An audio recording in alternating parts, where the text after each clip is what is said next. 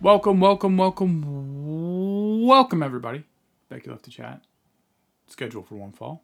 My name is Pat, joined by my lovely co-host Jen. Hello. Jen. Yeah. Are you excited? Yes. About? Yes. The final three-part episode for maybe a long time?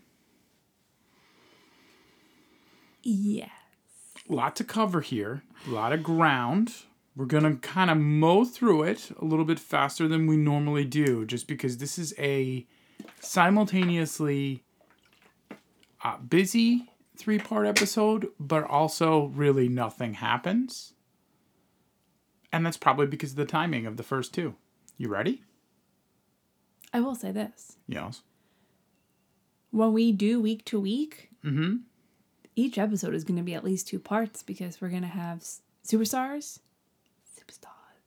and Raw. So, I am happy that this is probably the last three-parter for a while. But we both know that once we add Raw into the equation, that there is a lot more,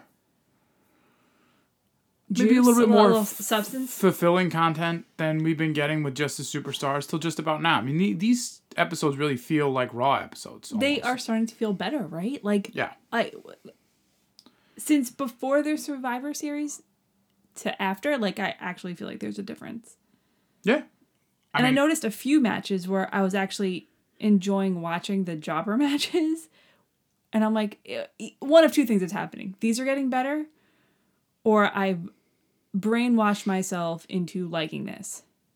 I think it's a combination of both. And for those that don't know or haven't figured it out, Jen is a new Jen girl.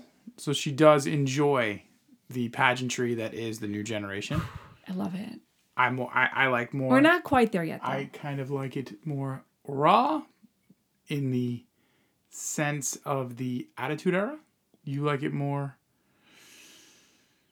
family fun in the new generation, right? I mean, don't get me wrong. I love the Attitude Era. I think it's just like the guys in the new generation. Like, I just love them. And then most of them are gone. Yeah. So that was kind of a... That part's a bummer. Also, like, the wrestling might be a little bit more entertaining. The wrestling itself, the actual in-ring stuff, right? Like, in New Japan. Yeah, I mean, I would say... Like, you know, we just... I like the Attitude Era stuff. I don't know. I'm probably going to cut this. Anyway, let's... No, you're not going to cut it. But I want to get a couple housekeeping things out of the way at the top. So, we are going to cover three episodes. November 28th, December 5th, December 12th. Two of these episodes, and we're going to go episode by episode, but two of these episodes off the top occur at the Terre Haute, Indiana location in the Holman Center. I believe I'm saying that right. Holman Center. Filmed October 27th. I say that because the wrestling we're going to see occurs before the Survivor Series. But then some of the stuff that was filmed is clearly not going to, like, travel through. So I think that's kind of important as a through line. Yeah. As we go through some of this, because some of it's just silly. One of those first two? Like, what day? They're both filmed October 27th. So you're talking about filming it almost a month before. Yeah. The Survivor Series. Because, I mean, when we get to the angle that I'm talking about, I mean, we're both going to, you know, anyone out there knows. I mean, the Nails angle. You just know that that's just not a thing, right? They've already moved Nails into the next world, even though, obviously, that's not going to happen. The last episode does take place, though, November 24th. So at least that one goes forward a month. And that's going to be in the Nutter Center. Still before this. It's like one day before this. But still closer. At least a little closer. Right? Yeah. In terms of the dynamic. And all of that matters because, you know, when we do get into the Raw times and then when we are going to get into the In Your Houses, a lot of this stuff is going to be filmed in between the pay-per-views versus, like, we just had a pay-per-view and we're going to keep pumping out content that means nothing because these matches don't actually translate into the future, right? It's just the promos. So we are going to get started November 28th. Who's our crew, Jen? You're very excited. Who's our crew? Bobby Heenan. And? Vince. And what does Bobby do to kick off the show? He's, like, losing his mind about Mr. Perfect. Why? because he was part of the perfect tag team with Macho Man. And they turned his back on him. Yeah, fuck yeah, they did. It's just not a place that he wants to be. He's like having a stroke about it, you know? It's pretty funny. Actually, all three of his intros in each episode, he does that. So it's pretty good. And we're treated to... It's like literally all they talk about during every match is basically Vince just like rubbing it in his face. Well, because how could they talk about the action? The action's already occurred. So they're cutting this together after the action's already occurred. Well, they've already filmed. The action just doesn't matter. But so you're saying Bam Bam Bigelow, our first introduction to our boy Bam Bam, versus Jerry Fox doesn't matter? Is that what you're saying? Haven't we seen Bam Bam once before? Hasn't he been... We saw him once before. Right, but now he's going to be out here. No, I don't think we did. I think this is his debut. It's November 28th. I think this is his debut. We will look it up. We'll double check. Because I think he was wrong. But when I of course Bam Bam matters. Like, his dropkick might be my favorite dropkick of all dropkicks. Really? He does a good dropkick. Just because he's so bad. I like Owen Hart's the best. I think. I like Owen Hart's too. But the thing is, Bam Bam's such a big guy that it's kind of like an unexpected dope-ass dropkick. But yeah, Owen Hart's is pretty damn good too. I agree. Anything else you want to take away from this match? Bam Bam. Bam Bam. He's here. We get him. Add him into the fold. Take away someone, else. I don't know who. But just push them away. Because now we're getting our roster. We're getting our roster from the video games. We're getting our roster from everything. We then had an update where they show us Ric Flair and Razor Ramon leaving the Survivor Series, which, Razor talking about how he's going to carve people up. All let's just say. I remember is Razor Ramon wearing the leather jacket. That's all I remember. He's going to carve everybody up. I just remember Ric Flair yelling as he's getting in the limo. Oh, yeah, he's carving everybody up. Carve up perfect with his leather jacket. It is refreshing to see him in a matching vest and underoos combination. It's like, tights. Oh yeah, he owns... Wrestling tights. Call them by their name. They're wrestling tights. Tights. Underoos. Definitely tights, Jen. It was refreshing, but you know what? Because he owns clothes. He participated in the match, then he had to get on his civilian clothes, but a camera crew just so happened to be there, rolling expensive video. And also, they're just so happy as they... I love when they do this, and it's happened multiple times. It will continue to happen that they walk out the back door and their car is literally parked by the back or the side door of a stadium. Just, it's like a getaway car, just waiting for them to just jump in. This is their getaway limo. They just got to get in, get out. It's the best. We are then treated to a Head Shrinkers match. Really not much I can say about that. There was like this weird... beer ceremony in the beginning of the match that I don't remember ever really seeing them do. Well, this is still the Superstar era. This is still them going against George Anderson and Kevin Kruger. Like, I mean, again, maybe they do more of the stuff on the Superstars, but I think as we get further into 93 and then definitely into 94, there aren't as many jobber matches. Kevin Kruger's mouth is like dripping with blood. Yeah, yeah. It's not great. Yeah. They win. You have down in your notes a box face promo with the Natural Disasters. Yeah, like the little face box. Yeah. I'm just saying, you have it on here. So yeah, because they come in because they're calling out the Shrinkers. And like the thing about this promo is that is just the size disparity between Earthquake and Typhoon's heads. Like Earthquake has a very large head. Which would follow his body, right? Kind of has a small head for his body.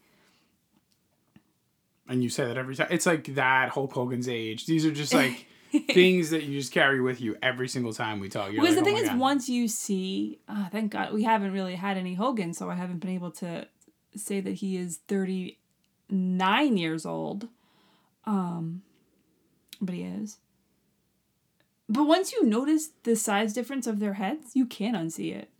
Because you were actually the one who pointed it out to me. Yeah, I mean, it's true. But yeah. I mean, just because you can't unsee something doesn't mean you always have to consistently bring it up. I mean, this is like... I think it's the first time I'm bringing it up on the podcast. IRL, you bring it up every time you see it, though.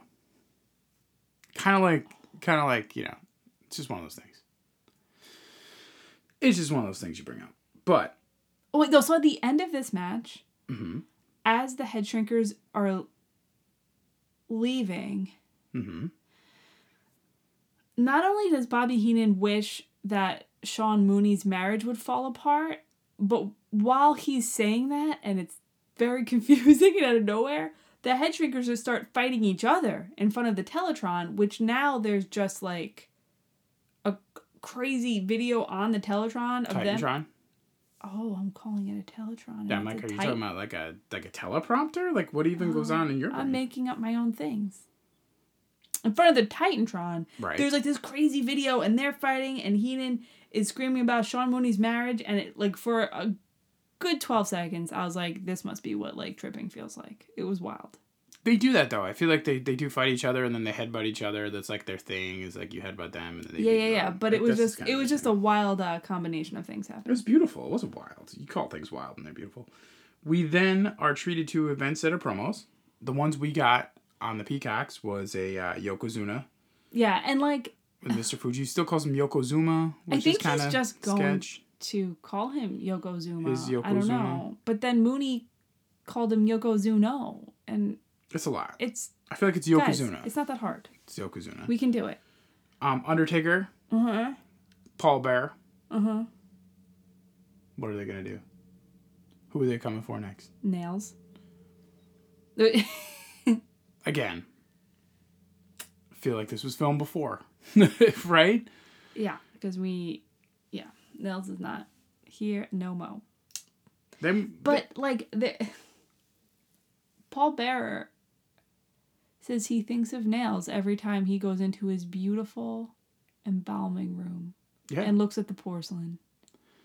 And then Taker comes on and he says, "Come back to these eyes, Nails." That's all. That's all I wanted to say. I mean, what is going on? The thing is, like, I just feel like you have to really remember that when they describe the embalming room, and you think in your heart, this isn't real. Like Jake the Snake having a cobra. This is real. Paul Bearer is a mortician. Paul Bearer does take Stone Cold Steve Austin to his embalming room at some point. He don't fuck around. He's maybe serious. Maybe he does want to embalm Nails. I don't know. But that's all I had to add, because I just feel like it's important that we don't get lost in the shuffle here of the embalming room. Of Paul Bearer's real, true career. If I'm going to get lost anywhere, I hope it's not going to be in the involvement. No. And he may or may not, be coming at this from a place of truth. Then we are treated to what will be multiple Reverend Slick promos. Apparently he invited us to the Survivor Series, which I do not recall. But I believe it happened, if I'm told it did. I didn't take a lot from the Reverend Slick promos, and I don't really want to cover them too much, because I feel like the cringe is pretty high with these. I don't know what your thoughts are with that. Yeah, he does. It's very cringy. He does say some people don't have legs to have arthritis in. As he's yelling how everyone needs to be thankful. So I'm like, is that to say that people with arthritis should be happy that they have legs to have arthritis? Yeah, that's it. He's trying to tell you that no matter what, there's always a silver lining, basically. So if you have arthritis in your legs, at least you have legs. And sounds like some toxic positivity to me. And if you don't have legs, well, then you don't get arthritis in them. So I guess that's a positive. Right. So together, it's all good. Then we got our boy. Your boy. Bob Backlund against a man named Tom Stone. I want to be clear here. You have him in the face box again, because he then, as he's wrestling, he gives you a promo. I didn't put him in the face box. He cuts a promo while he's wrestling. Now, at this version of Bob Backlund has all of his hair. And this version of Bob Backlund is just a very muted face, from what I can tell, trying to tap back into him being a champion. He doesn't even do the crossface chicken wing. He does the weird, like, man's on man's pile driving, like, sunset flip where he does, like, a back bridge. Yeah. It's a lot. I'm definitely, my all-time versions of Bob Backlund, this is going to rank as the lowest of my versions, but that's me. How do you feel about Bob Backlund? Yeah, I agree. In his face box, he said he's here for two reasons. Mm-hmm. Reason number one, he said, to make all of you proud of the things I'm involved in. What they are, we won't tell you. Just what things. What does that fucking mean? Just things. The things. Number two, to time to the clock. What? Huh? That? climbed to the top of the WW. It's true. Oh, man, my brain. And he ends with a handshake after he does his weird bridge finisher situation. It's like a sunset flip into like, it's cool. Like a back bridge. It looks cool. But it also kind of looks not... It looks weird and... But it looks cool again in a way that like... If I'm at a state fair and I see them wrestling under the wrestling tent, maybe that's cool because you're like, wow. Do they do that at state fairs? Yeah, absolutely. That's where I think Ric Flair's doing his thing in Tennessee State Fair. Oh, sure, cool. They do that. Yeah, that's like big events. Remember in the show Heels? That's where they're going. They're going to do it in the state fair. That's true. You know? They do that sort of stuff because it's entertaining and obviously when you see... Have I ever been to a state fair? I don't think so. I don't think you've been to a state fair. Been to county fairs. I don't think you could handle a state fair, to be honest with you. Oh, now I need to go to a state fair. Nah, I don't think you do. A lot of people... You know, imagine where we live, the festival that's in town, except times 10. That's a state fair. So I don't think you could... I don't think you would enjoy that much of a crowd and for the most part, it's probably not going to be your type of scene, I would think. A lot of meat on a stick. Yeah, I'm not really big into it. A lot of, like, turkey legs. Yeah. Funnel cakes. I don't really like funnel. I think I'm the only person in America who doesn't like funnel cakes. You know, all the things that you don't like are what's there at the state fair. You know, like, here's... I like cheese fries. Okay. So they may have cheese fries, and then when you order them without bacon, and you look at me and everyone else we're with, and there's bacon on them, and then you're upset, and we're like, okay, now we gotta go fight a carny to get you the right cheese fries. It's just not worth it for the state fair vibes. So... I'm going to a state fair. Okay. I respect you. People out there, tell her which state to go check out the fair. Who has the best state fair? Then we get a Harvey Wippleman kimchi promo about how they worked out the kinks, and Kamala will only do what they tell him to do from now on. It's like basically they're like, we're just going to abuse this man. But also, for those that know, because this happened 30 years ago, we're about to get a giant Gonzalez sighting managed by Harvey Wippleman. Kamala was also just IRL put into a coffin, and they nailed it shut. Yo, quick bounce back on that. That's what I'm saying. So it's just kind of like... I guess he didn't have to meet any maggots or... Yeah, anything. Like I thought... So I'm happy I thought we were burying him. I don't even know. I'm pretty happy that he's still alive. Really. I don't know. It's unbelievable. This whole hours later, you know, he's unbelievable. He's back. He went and had a turkey leg, and he's back. Unbelievable programming. Then we got a Damien Demento, Joey Maggs match, and I'm gonna ask you because this is the first of multiple that this is gonna happen. Are these matches? Are they trying to push Damien Demento, or it'll be other people too, or are they trying to push Doink? So I feel like they're trying to push Doink. More than they're trying to push Damien Demento. I think they're trying to... Or you think it's both? Yeah, both. Okay. I think that the real push is for Doink, but it's like, hopefully, if this... Listen, why not try and get two things over at once? Oh, I'm fine with that. Because I'm just kind of like, I know, obviously, by the time it's, at the end of this episode when we get Doink Bam Bam, like, we know that that's a thing, but like... Oh, God. The rest of it's just kind of like, there's Doink again. What is this clown doing? And I believe I turned to you after the third time we saw this happen because we watched these in a row and I'm like, I don't understand. I know anything can happen in the WWF, but isn't there like security? Do you really though? I feel like you're questioning a lot. Well, I'm questioning like, isn't there security or isn't there some sort of like, aren't there rules? Aren't there local police? Like, wouldn't somebody stop the guy? Well, especially in like the next episode or two when he starts just walking down the aisle. Like he's not even in the he's still in the crowd here. Just no institutional control. No. At all. Where do you know where Damien Demento is billed from? The furthest recesses of your mind? The outer limits of your... Outer limits. And I'm going to give you that because it means the same thing. Yeah. Something strange. He's in a face box too. And then we get highlights of Shawn Michaels and Marty Jannetty. This is a thing, Jen. It's back. So we had Bulldog take the title. Then we had Shawn get it from him quickly. Swap it out. To get the beef stroganoff surprise. That was the Survivor Series title, champion versus champion. Which is only good in the sense that in the future, these guys are the champions out of the multiple matches. But now we're bringing Shawn back into the realm of where he needs to be. Because he's got unfinished feuds. unfinished business. Yeah, it's true. He's got to, he has to defend his title, right? Because he didn't defend it at Survivor Series. He was going for another title. True. Who's he going to defend it with? Who's this feud with? You just said it. I know. But, you're not giving me any of the Marty vibes that you were giving me while we were watching it and while you were gleefully showing me your barbershop incident pin, just reminding me over and over again that we're back here. You had a big smile on your face. Talk to me about the Marty interview. He's back.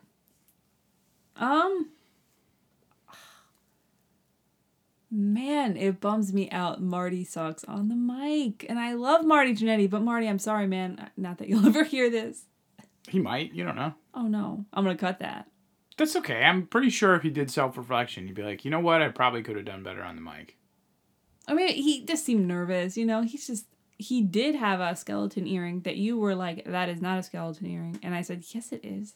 I don't know. It's delightful. It was a wild earring. It was like a 3-inch long dangling skeleton. But the push now. He's been training. Vince will continue to tell us with IcoPro. Mm-hmm. He's been training. He has been. Yep. He's got for everybody that loves somebody. Everybody that loves Marty Jannetty. Yeah. Whoever you love, if you love a body, you love IcoPro. So he's been training. He does his thing. So far, the best promo that's been cut, only for cringe factor at this point. The best action we've gotten is this Marty Jannetty piece. Yeah, because he came back, He's back. He wants revenge.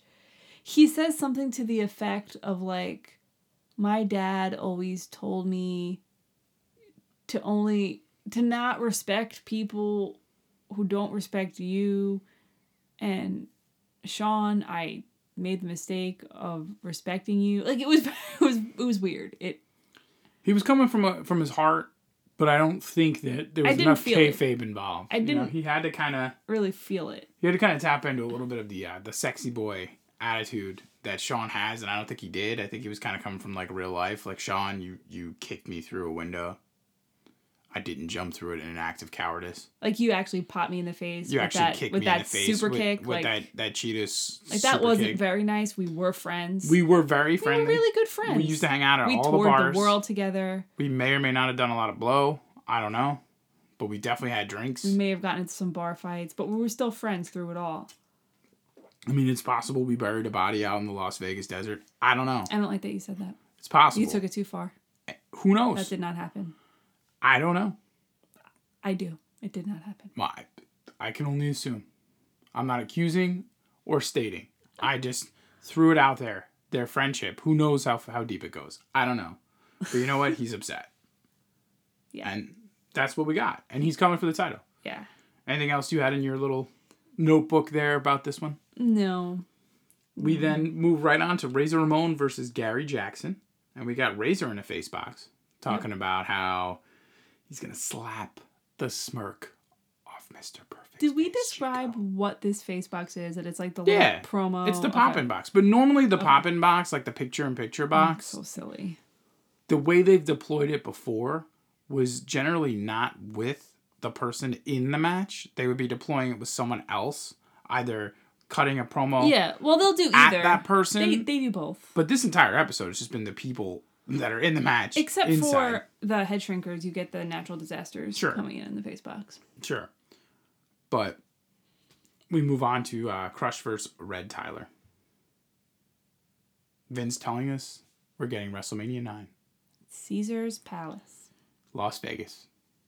The new family-friendly Las Vegas. If I recall correctly, there will be Bobby the Brain Heenan riding in on a camel. Backwards, I do believe. I believe Gorilla Monsoon will also be There. I think he does it, right? Doesn't he? Isn't it Bobby and Gorilla? This isn't Vince in trouble. Bobby, Gorilla, and Macho Man. That's right. And yeah. So we're not there yet, but no. And the notes I see here, you have just a lot of IcoPro discussions. Every time I hear IcoPro, I try to write it down. Because Crush is definitely a disciple of IcoPro. There's a little kid, like 5-year-old in the audience with an IcoPro shirt. Now, how does that make you feel when you see that? Excited. I know. Real happy. That's like what you have on the notes. It's just IcoPro. Then we move on to Event Center. We get some promos. We got Virgil just hyping Bret Hart. Like, he's just his hype man, basically, talking about how they're all... Everybody in the WWF needs to give Bret the love that he deserves. That's the champion. He's fighting everybody. Yes. We got Rick Martel, just being Rick Martel. He's everybody jealous of him, you know. And High Energy. High Energy. Also, Rick Martel was coming at Bret. Like, that's not... No. But High Energy. They're thanking their fans for... Well, he's got to come at Bret. Everybody's got to come at Bret. Because Bret's got the title. And we're coming into the Royal Rumble. It's the season, Jen. True. It's the season. So everybody now is all of a sudden a contender. Anything else to take away from this episode? Abby. Do you think we're going to be discussing any of the matches or the clothing or attire going forward on this episode? I'm going to go ahead and say no. I don't think so. I don't think it's... Nope. And then we move on. December 5th, episode of Superstars. Same location, filmed the same day. We start with High Energy versus our man, BH, Barry Horowitz, and WT Jones.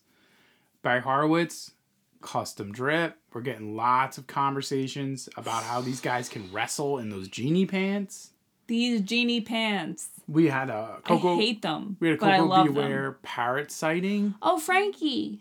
Because we're not in Canada. Because the last few that we had, we were filmed in Canada. We were trying to figure out why they didn't have it. And I'm like, probably couldn't bring the bird through Canada. This is filmed the same day as Saturday Night's Main Event. Just a little fun fact. The one that we covered like a couple weeks ago. It was a filming day for the WWF. So they just filmed all this stuff. Barry Horowitz has... Never mind. You got to say it now. No, because I'm wrong. Okay. Anything else you want to add then? This match actually delivered some high energy. I didn't hate it. You sound like none of that high energy rubs off on you right there. You're like, this was high energy. No, it really wasn't. I didn't hate it. No, it was a fun... It actually, like... I didn't hate it. I didn't hate it. I mean... I don't remember how the pin was, but I did write down that it was a fun one. So it ended with a fun pin. Okay. I'm cutting this. No, you need to keep it in, or you need to put it at the top. Put it at the top, because I think any gaffes we have, they got to go at the top. Speaking of things that go at the top, maybe can't get all the way in. Well, that's what she said. Girth. How many times do we hear them say the word girth when discussing Yokozuna? Oh my God. Bobby, all in on the girth. Huge Vince all girth. In the girth. Just discussions of and girth. And the way girth, he can move around in there with all that girth. Like... Yokozuna is... Oh my God. Definitely one of my favorite heel, though. Like, as a kid. Because he's such a video game boss. Like, he's so... Because he's silent. He doesn't really say a whole heck of a lot. And he's so big. And he moves so fast. I love Yokozuna. The Vinnyism of the day. I've never seen anyone with that kind of girth. That's it. Just girth. It's just I've just never seen any... Like, Vince, you have to know that... Vino. The 12-year-old boys you're talking to are on the floor right now, dying. They just they cannot stop talking about how big he is. It's just... They can't. He squashes Mark Morgan. Yeah, I hope Mark's okay. Mark, if you're out there... Hopefully you were okay from this one, because he squashes a lot of people in his day. Yeah. He is one of those wrestlers... that I would point to and say to people, I don't understand how any of it works. Yeah. And I would love to, if I ever could, have ever interviewed him or something and be like, how, you know, like one of those, if you got a magician behind the curtain and they didn't care to tell you any of their secrets, right? Because, like, how do you do that? Like, I understand what I think it is that you do, but it has to hurt somebody. Yeah. You know what I mean? Like, I don't understand sometimes how it doesn't. Sometimes when he holds the rope, when he, like, does his squash, like I feel like he holds himself up, and then other times you see him just completely like squish.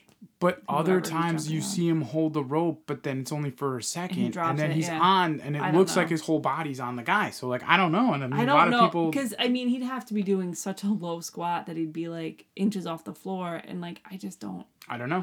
I don't know if I believe that someone that big could have that kind of strength. You know what I mean? He might. I don't know, man. Nobody knows. And then we jump into the event center. We got a promo by Crush. He's He would be surfing and chilling if he was in Hawaii. But it's cold where he is. But he is in the WWF, and it's hot in there with the tempers blaring. Like, what? He's getting ready. They're all getting ready for who could be the Royal Rumble winner. Then we have Razor Ramon cutting another promo. He's come from the gutter. I've heard that one before, yeah. And he's coming, but he's here. His name's in lights. His name's in lights. He's here. Yeah, true. Now. He's coming out perfect. Well, that's, again, neither here nor there who he thinks he's coming at, because I have a feeling he's going to end up coming at Bret Hart, because we have a Max Moon sighting. Maximilian Moon against Brian Costello. Maximus Moonimus. Max Moon cuts a promo. The mask doesn't look right in his picture-in-picture promo box. So tight. His mask looks like it's like strangling his face. Like his face is spilling. Like when you wear tight pants and you get like the spare tire, he has like spare tire on his cheeks. I don't know what else to say except Doink is there again. So also, again, I don't know. He's like becoming less robotic. Because I feel like that gimmick died pretty quick. I feel like all of this is dying pretty quick for Max Moon. I mean, it just wasn't. It's so oh, Max Moon. Then we get another update. They show the title defense of Bret Hart. Oh my God. And how did you feel about the Bret Hart video? I forgot about a lot of these videos. And maybe Superstars, they played more of them than I remember seeing with Raw. I remember a lot of Shawn Michaels videos, but, like, man, these videos are... yeah. They, cringe. They're cringe. They're funny cringe. This one wasn't that bad. But... it was just about his title defenses, but he does have a good one coming. Oh, yeah. We know. I'd say he would get the silver medal of a wonderful 90s video. And what I could only say is the win... of all wins. We get Mean Gene interviewing Ric Flair at a restaurant. Yeah, it's great. They're drinking white wine. When Mean Gene is just nodding along at him. There's like... just like, yeah. It's like a meme. You're watching the birth of a meme just in front of you. He's like, yeah. And there's like a close-up on his face. So good. So good. And Rick is just screaming about... if he wants Cindy Crawford here, she'll be here because he gets what he wants. So he stubbed his toe in Saskatoon. He stubbed his toe in Saskatoon. That's what happened to him. He stubbed his toe in a know-nothing place called Saskatoon. Yeah. It was unfortunate. He wants everyone to know that is a blip, even the great one, even the best, can stub their toe in Saskatoon. Listen, anybody can stub their toe in Saskatoon.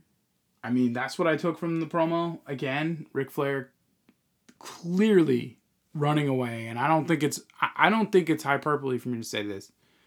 As we're getting to the end of our first season here, like, he's probably my MVP of the year. He has probably cut the best promos, been involved in some of the best matches. I think he's my MVP for the year. This cements it all. Well, in a couple episodes, we'll discuss, yeah. But I mean, I have a feeling yours is going to be the birth of Jonathan. So no. But. Listen, I like other wrestlers, okay? We then get another Ugandan giant sighting. Although maybe. Again, we want to remind you, this was filmed in October, before he was put in the casket. But we're being told that this is filmed after he was put in a casket. So, Ugandan giant Kamala versus Buck Zumhof. Thinking Harvey Wippleman, just so everybody remembers, they don't like each other. Well, this is going to be a feud that just lasts forever. For what seems like forever. In perpetuity. And Kimchi's just being shitty to Kamala. No, it's kind of like fucked up. It's cringe. It's actually super... It might be the cringiest thing so far. Kamala does his standard, I'm going to win the match, but also fuck He's up like Panini 3 times. He's like cowering in the corner from Kimchi. It's not great. Ugh. Not great. But at least he can escape coffins. I guess. Or maybe we're just filmed out of order. Then we get another promo by the Reverend Slick. Yeah, I don't understand. I don't understand yet why. And we're gonna leave that there. I don't understand why either. I don't know what it is. I don't know what it's about. But I do enjoy that there's things thrown in here that I'm just like, what? Like what? I thought I knew all the. No. I got one of my favorite Jenisms. So we had a Hacksaw Jim Duggan sighting against Dale Wolf, and you're like.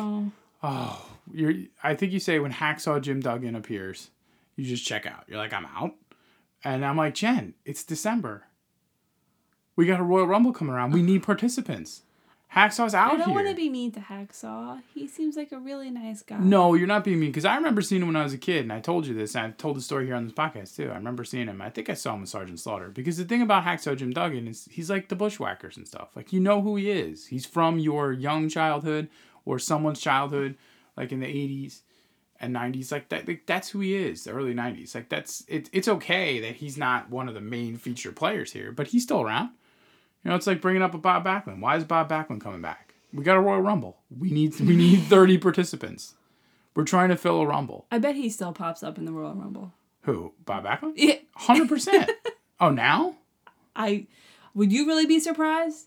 Yes. Now I don't think, like, we don't watch anything now, really. So, like, now I would think that he probably doesn't. Because I think they have enough people. I would hope they have enough people. But we had that match, and then we had the Nails interview. Yep. He wants to remind everybody that he's innocent. He wants to remind everybody that Boss Man committed atrocities to him, not the other way around, and that he's innocent. Still talks in the voice box. But, like, if you're innocent, don't you think you're going to try and really work a little harder at maybe your image and the way you talk to make yourself come off as innocent? Jen, if I'm innocent and I've been released from prison, the last thing I'm going to do is wear my jumpsuit. Oh, yeah. Yep. Can we agree on that? Oh, yeah. Because if I'm innocent, I want to put that behind me. If anything, I'm going to wear a shirt that says I'm fucking innocent. Ask me about it. And on the back, it'll be like, Boss Man and the prison guards abused me. That's the shirt that I'm going to have made up. That's what I'm going to wrestle in. I'm not going to wrestle in my jumpsuit with my prison number. But I digress. Anything else you got from this interview? Outside of spittle? No. No. Do we think the Undertaker Nails is going to pay off down the line? Nope. Okay. I do not think it will. I don't think it will either, but you never know. There could always be something filmed someday that we come across. You never know. I'm going to go put this in the probably not going to happen though. Then we got a Tatanka versus a Louis Spicoli match. Spicoli. Like you know that Vince loves saying Spicoli. He always just calls him Spicoli. We had a chop right into the proboscis. A proboscis chop, which as we know, Vince loves to tell his son-in-law he has a massive proboscis. But he said proboscis. Proboscis. More IcoPro talk, because Tatanka's one of the peeps. No, but he started going into the different types of IcoPro. He definitely said Thurman Foreskin. I know. He definitely said Thurman Foreskin. I don't know, but he definitely said Thurman Foreskin as Bobby the Brain Heenan, in only Bobby the Brain Heenan fashion, is talking about how he wants Mr. Perfect underneath his Christmas tree, which is such an innuendo. For anyone that's like, I really want to fuck that person, on like, so I want them under my tree. Like, that's what I want. And you're just like, Bobby, like, but, and again, your audience is children on Saturday morning. It's just like, it's Thurman Foreskins. It's perfect under the tree. Could you imagine if you ran about IcoPro twitches? Like, I don't know what the fuck is happening. Could you imagine if you said to Santa Claus, like, really, really want is Mr. Perfect under my tree? They'd be like, whoa, take it easy. Like as a little kid. Yeah, they'd be like, I don't know. I guess you want a toy. Somebody. Like if you were to say like, I want Macho Man, they'd probably be like, oh, you want like a little Macho Man figure. Okay, but I want Mr. Perfect under my... It does sound right? A little different. And then a grown-ass man? Like, calm down, bro. Calm down. What I really want is Mr. Perfect under my tree. Like, Bobby, relax. We jump back to the event center. We got another Bob Backlund promo. Like, that jacket. Why? Why not? Why? The shoulders are so puffy. I will put this on the Instagram because... I did take a picture of his puffy jacket because it was unbelievably puffy. Damien Demento. Like Seinfeld. Discusses all of the suffering that he will bring. Yeah. And the Nasty Boys are coming for Jimmy Hart. Yeah, that's what you get. Then we have Shawn Michaels versus John Paul. Mm-hmm. Not Shawn Paul. John Paul. Just give me the light. You found another IcoPro shirt? This was not on a kid. This was on a grown adult. For everybody that loves their body. For everybody that wants to put an IcoPro shirt on their body. And finally, we had a highlight video of Mr. Perfect being perfect. He's so fucking perfect. The video of videos where he hits the bullseye, sinks the putt, hits the half-court shot. Yep. Bowls the strike and turns around and casually walks away. Just the perfect montage. It's the best. Anything else you want to add on this episode? And we're kind of speeding through, but I want to make sure that we gotta. You know, we keep this under an hour is the goal. So the last one we have was actually filmed on the day of the Survivor Series. The day before. The day before is what I'm reading. Sorry. This, and this is the 12/12 episode. Or maybe it was the day of. No, probably the day. It was filmed in November. Point being, we still haven't gotten past the Survivor Series with the matches that we. This is a big episode. This is the debut of Jerry the King Lawler. Yeah. He's an announcer. Yeah. But he's letting everybody know that he's coming into the WWF to jump into the Royal Rumble. So he's throwing his name in the ring to be in the Rumble, which is exciting because I always enjoy the antics of Jerry the King Lawler myself. In the ring and in the wrestling thing, like whatever goes on outside. I don't want to get into that, but... No. We're going to stay far away from that, but I also... I enjoy it. Enjoy him as a commentator. Very entertaining. One of the two voices of my youth, Jerry and JR, so... And like Jerry and Heenan together for the short time on this episode that they were together. I just wish we had more of that. Chef's kiss. I mean, it was very good. It was like one-upsmanship. Yeah. Of heel manager energy. But we started with the Nasty Boys versus John Rickner and the Brooklyn Brawler. So I see Kim Chi is taking some time off to moonlight as the Brooklyn Brawler again. Excuse me? Wait? Mm-hmm. Kim Chi is the Brooklyn Brawler? Say what? Maybe it's because his services won't be needed corralling people much longer, right? Let's hope. Nothing really big here. We get the update that Mean Gene is going to announce something important about the Royal Rumble, about the main event at the Royal Rumble. Yeah. Which is that it's the Royal Rumble. You turned to me afterwards and I'm like, he announced. Well, I think, because I think that the thing is that the winner is going to have a shot at the title at WrestleMania 9. IcoPro. He also talks about IcoPro. But again, we already know because every winner of the Rumble gets a title. But I don't know if that was true before this. So we don't know. Have you ever seen... I've never seen before the 91 Rumble. I've never seen the 1990 Rumble. So I don't know. I don't know if that's true. And the last Rumble was winner takes the belt, right? So that's... okay. You know. All right. Okay. So I really don't... That's fair. I'll give you that. That's fair. We then had a Bam Bam Bigelow versus John Paul match. Oh, John Paul just got beat up by Shawn Michaels. Now he's going to get beat up by Bam Bam? I mean, John Paul's doing those jobs. Big thing here is Doink glitter bombs Bam Bam after the match. Yeah. Which is important because the two of them will have a feud. Yeah, but I mean, Doink is basically messing with everybody. But he definitely glitter bombs him. You think it's going to be water, but it's glitter. Then we had a event center promo with a big Moss Man. Mm-hmm. He made vows to uphold the law. Bloody, bloody, bloody. Money Inc. They want the Nasty Boys. Yep. They're going to settle this thing for the honor of Jimmy Hart. As IRS says, they nastily stink. They nastily smell. That's all you need to know. Yeah. You bring nothing more than sixth grade English teacher energy than when you talk like you're IRS. You're like, your essay wasn't in on time and you didn't read the book. Like, it's just IRS has that energy and it's great when you channel it. I enjoy it. Yeah. You're like, what are you even saying? You love IRS so much. I do. Another Reverend Slick promo. Yeah, I don't know what you're saying. I was making fun of you because the way you were talking about IRS. Oh, making fun of me? You sounded like a 6-year-old teacher, which is what IRS sounds like a teacher. He doesn't sound like a teacher. He used the word across. No, he sounds like a teacher. I didn't say he was like a mean teacher. Yeah. Yeah, like the worst teacher. You're like, oh man, I got Irwin's math class. I guess that's what you associate like the IRS with is like the shitty substitute teacher. Or, yeah. Like your worst. Yeah. Right. So it makes sense. Oh man, I got earth science with Irwin. This sucks. Earth science with Irwin. We got another Reverend Slick promo. I don't know what the fuck this is about still. He says, although my sky may be clouded and gray, I'm gonna have a happy day. And he just starts singing about happy days. Well, are they sunny days? Be careful. Too soon. Marty Jannetty versus Dwayne Gill. Oh, man, Marty. Sean's in there talking about, he don't know what the fuck's happened with Sherry.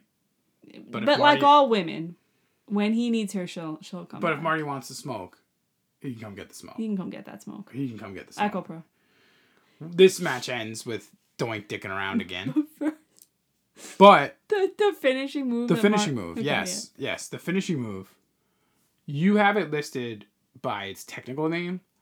I'm going to call it the Rocker Surprise. Mm. You called it a slow flying fist. That's what you called it when we were watching. I know, because you're just watching it. You're like, but... Like, if you've ever seen someone gingerly, like, jump down off of something... That's the momentum he had coming off the rope. He was on the top rope, too. Vest. Yeah, he just was like...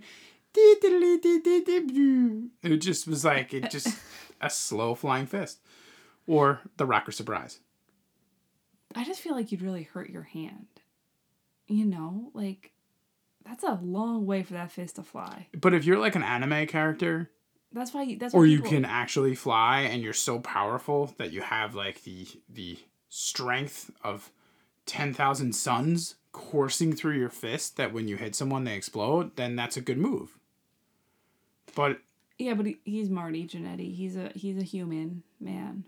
Okay, so you're trying to say that Marty Jannetty is just a human man with his slow flying fist? I mean, that's a finisher. They're all human men. All of these people are humans. So when Macho Man drops his elbow off the top rope... But no, there's a difference between an elbow than a fist. I'm saying a fist, like, you might really hurt your fist. Like, an elbow's a little bit more durable.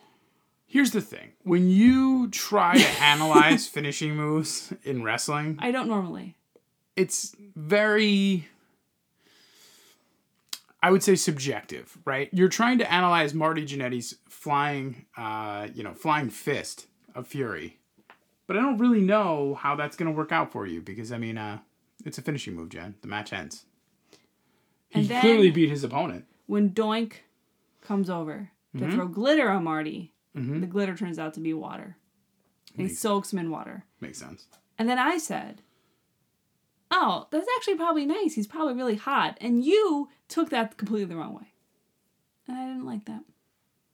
I mean... I'm going to cut this. You got thirst. I don't have thirst. You got some Marty thirst. I don't have any Marty thirst. You had just seen Sean on the screen. It was a thing. I didn't see him get doused with water, though. This is getting cut. Be careful. You can't cut any of it. It's perfect.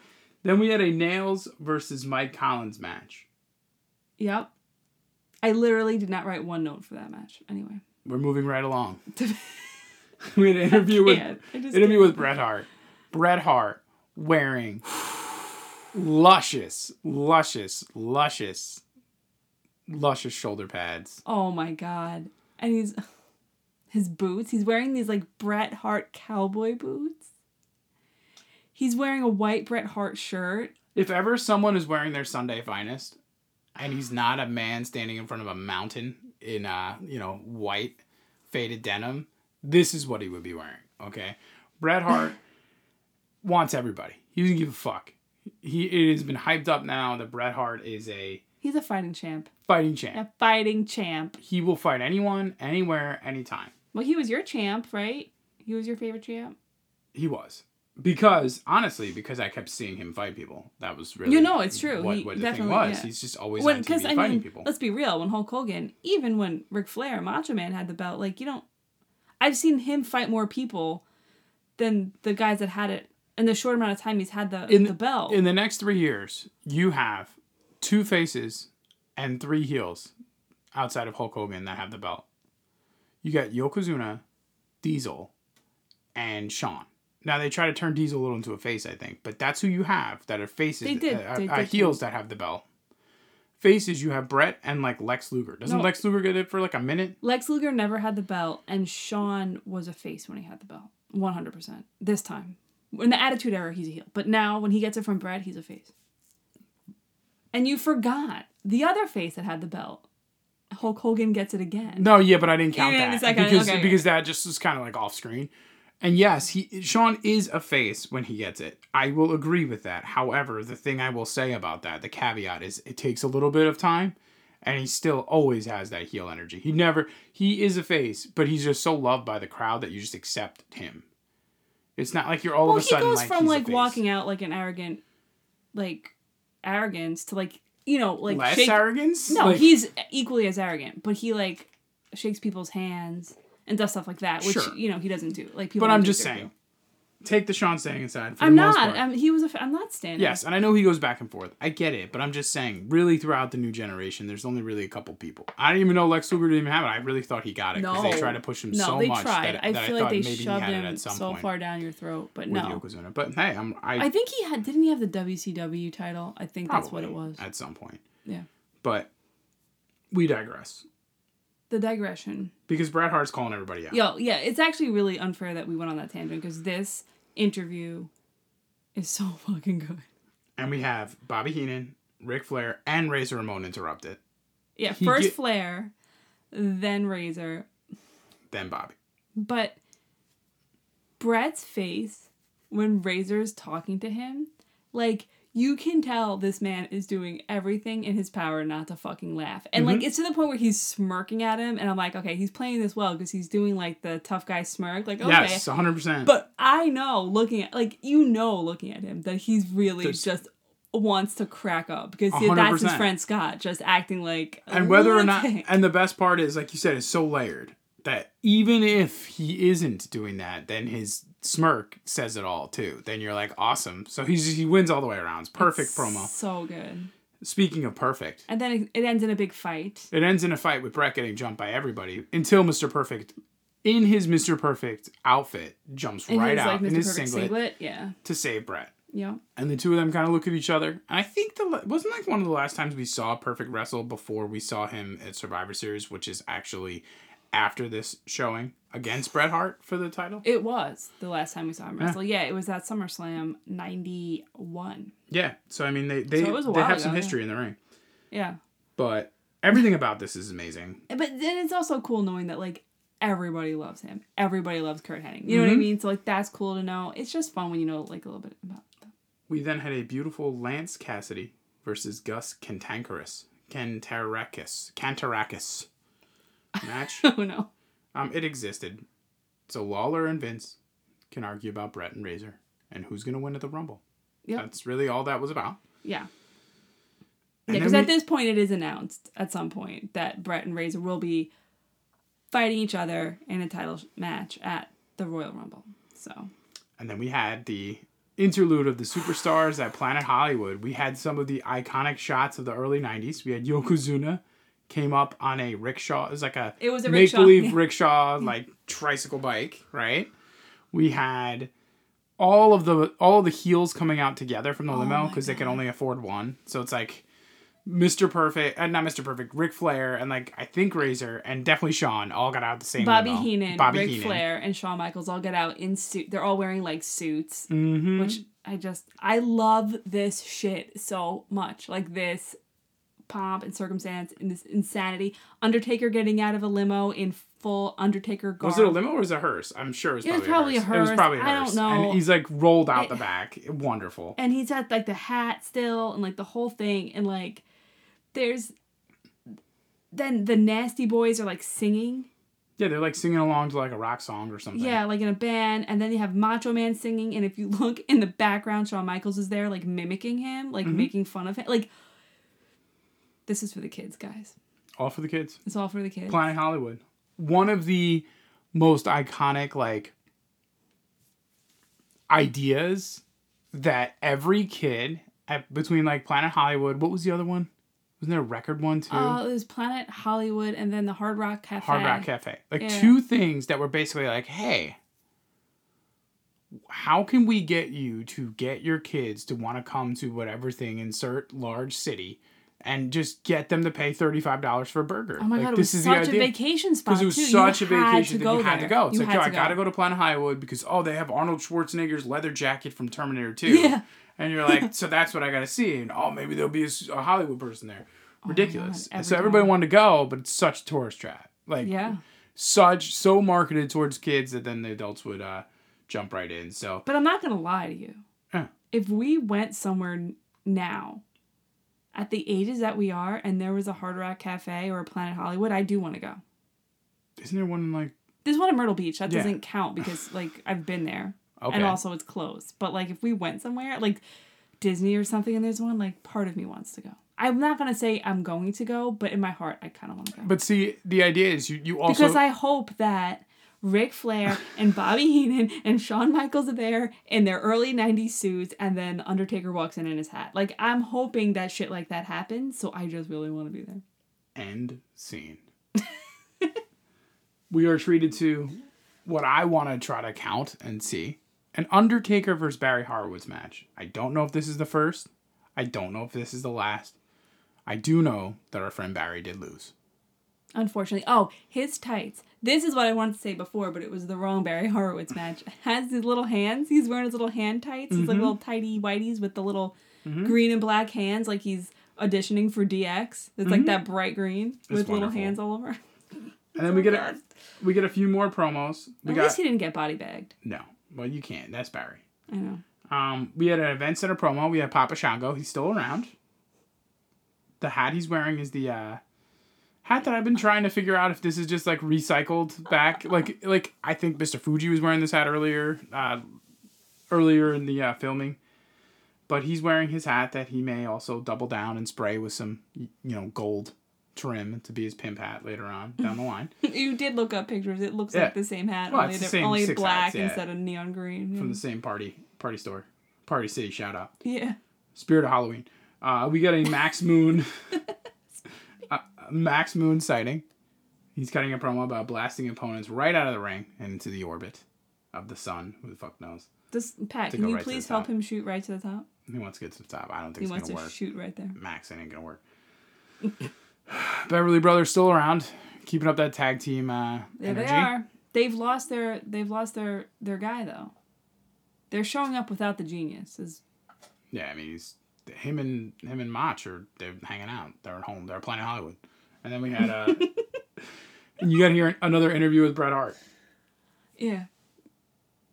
Anything big on that one? You just literally have an interview with Bret Hart, and that's all. I was done taking notes at that point. I think he's just basically Razor Ramon, I don't know, I'm not going to do a Bret impression. But yeah, I think he's just coming out. Razor, I'm coming for you, Razor. You're not gonna give the people what they want? No, because now I'm on the spot. I can't. But he brings his Canada, to the situation. So I'm looking at your board. Ooh, we should have only done two. That's what I'm saying. This was a supersized episode. So we'll run through this quick. I'm looking at your board that you made. You got one side, you got feuds. So we got Razor Ramon and Mr. Perfect, which is actually also going to really be Razor Brett. We have... Oh, you have it at the bottom, too. Nice. Head Shrinkers, Natural Disasters. Undertaker Nails. Shawn Michaels and Marty Jannetty. Money, Inc. and the Nasty Boys. And Brett Razor. That's it. That's all I got. I think a couple of those will pay off. I think a couple of those have already paid off. Yeah. The other stuff I'm seeing here, new shit. I'm just going to read it out loud as word pasta. Here we go. No. As if this was, made by 14-year-old Jen somewhere. New shit. Bam Bam. Leather jacket Ramon. Sorry. Bam Bam. Leather jacket Ramon. Demento. Backlund's. Fluffy sleeves. Too much gratitude. Oh my God, because there's so many promos of all these guys. It's really need to thank my fans. Really, there were like... 6 of them. Yeah, because they're probably all, like, leaving. Or maybe because it's around Thanksgiving. But I'm just going to tell you that this holiday spirit stuff is not. WrestleMania 9, Caesar's Palace. Girth. Max Moon's legs? Robotic side. Max Moon's less robotic side. What the fuck is Reverend Slick's deal? IcoPro. Lawler. Doink shit. Brett interview is fire. You should have done a fire emoji. Planet Hollywood. Promos galore. Are these shit matches getting better? They are. So I'm going to take the last part because I think it's important. They are. Definitely. Right? Yeah, I'm actually really enjoying some of these job. Now, the problem is I don't know yet if it's just because these are the people we remember from being kids. Because this is kind of like this is like the episode 1 here for us of the Star Wars universe, right? So we're not even in the good stuff that you and I really like. So is it just like that we remember more of this? Is it because we'd already done a rewatch? Now we're getting there. I will tell you the 3 matches that we were watching where I actually noticed that the jobbers were like kind of giving it back and that it was more energetic. It was a Bam Bam Bigelow match. So yeah, that could be because he's new, but then it was High Energy and Shawn Michaels. And it could have been more, but those are the 3 that I was like... Well, High Energy had Barry Horowitz. Right? Was it that one? Maybe. And that's who we always love a Barry Horowitz match. Yeah, but Barry that's the thing is that like, I noticed on a couple of them that like just the matches are just getting better. So maybe, but I don't know. I'm hopeful that things will pick up. Well, we know they will. For us. We know they will. We know we're going to be at an event center pretty soon. We know that we're going to get a Royal Rumble. And we know that we're going to then go on a march to WrestleMania. Now, I'm going to go into the loser of the week. Pretty clean cut. Pretty easy. Actually, no. You can flip a coin. I'm going to give it to 2 losers of the week. Kamala, the Ugandan giant. Oh, he's a winner. He got out of that coffin. Okay. Respect. Nails. Because he's got a meeting with Undertaker. So I'm going to give it to Nails. The winner of the week, the overall winner of the week of this 3-episode arc, I'm going to go ahead and give it to, now stop me if I'm wrong, Doink the Clown. Oh, no.